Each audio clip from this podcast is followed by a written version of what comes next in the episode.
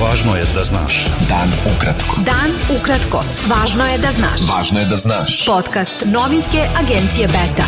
24. maja sa vama Darko Čačić.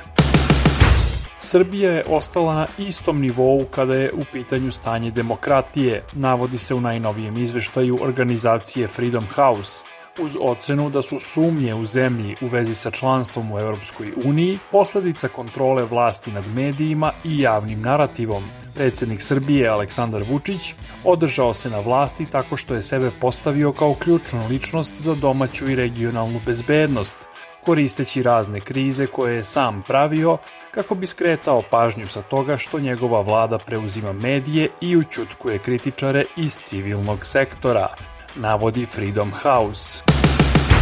Predsednik Srpskog pokreta Dveri Boško Obradović predložio je novi opozicioni dogovor u tri tačke posvećen saradnji državotvorne i prozapadne opozicije u cilju rušenja vlasti Srpske napredne stranke.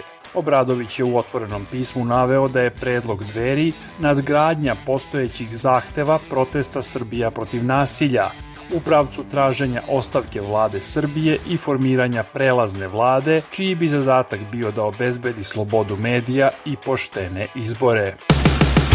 Poslanici opozicionih stranaka koje organizuju protest Srbija protiv nasilja najavili su da će na narednom skupu 27. maja napraviti simboličan prsten oko zgrade radio televizije Srbije, jer je to servis svih građana koji moraju da budu istinito informisani o dešavanjima u zemlji.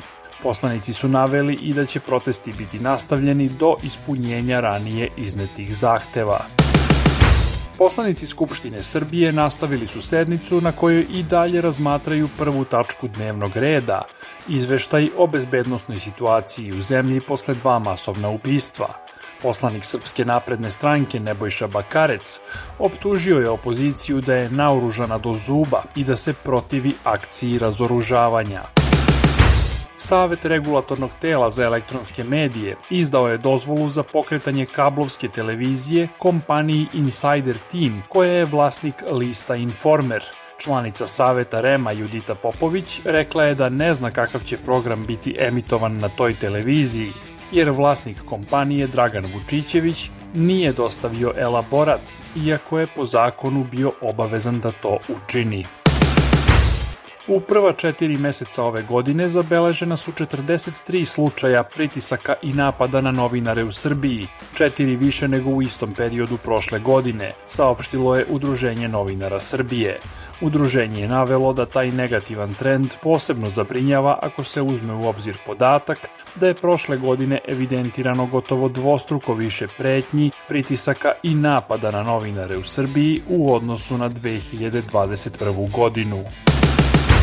Fond Ujedinjenih nacija za decu ukazao je da je siromaštvo dece u Srbiji povećano prošle godine na 13,8%, što znači da dodatnih 28.000 dece živi ispod apsolutne granice siromaštva. Rečeno je na konferenciji o povećanju siromaštva u organizaciji Saveza ekonomista Srbije. Helsinški odbor za ljudska prava optužio je Srpsku pravoslavnu crkvu da organizacijom Litije kroz Beograd, posvećene vladici Nikolaju Velimiroviću, podstiče rastući antisemitizam u Srbiji. U saopštenju povodom Litije, koja će biti održana sutra, odbor je ocenio da je Velimirović bio izraziti antisemita i da je rasistički govorio o jevrejima. Beta. Dan ukratko. Budi u toku.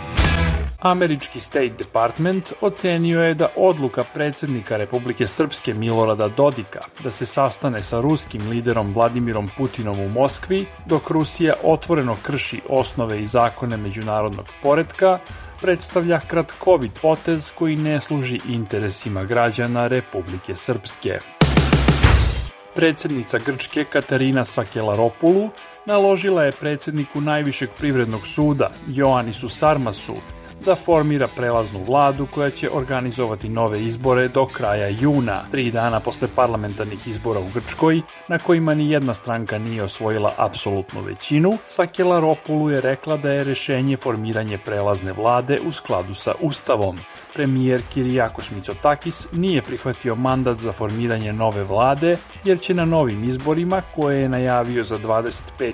jun, imati znatno veće izglede da osvoji apsolutnu većinu nego na prošlonedeljnim.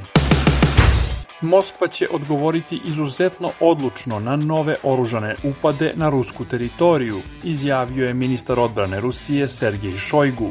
Delovi pogranične teritorije oko ruskog grada Belgorod bili su juče na meti napada diverzantskih grupa.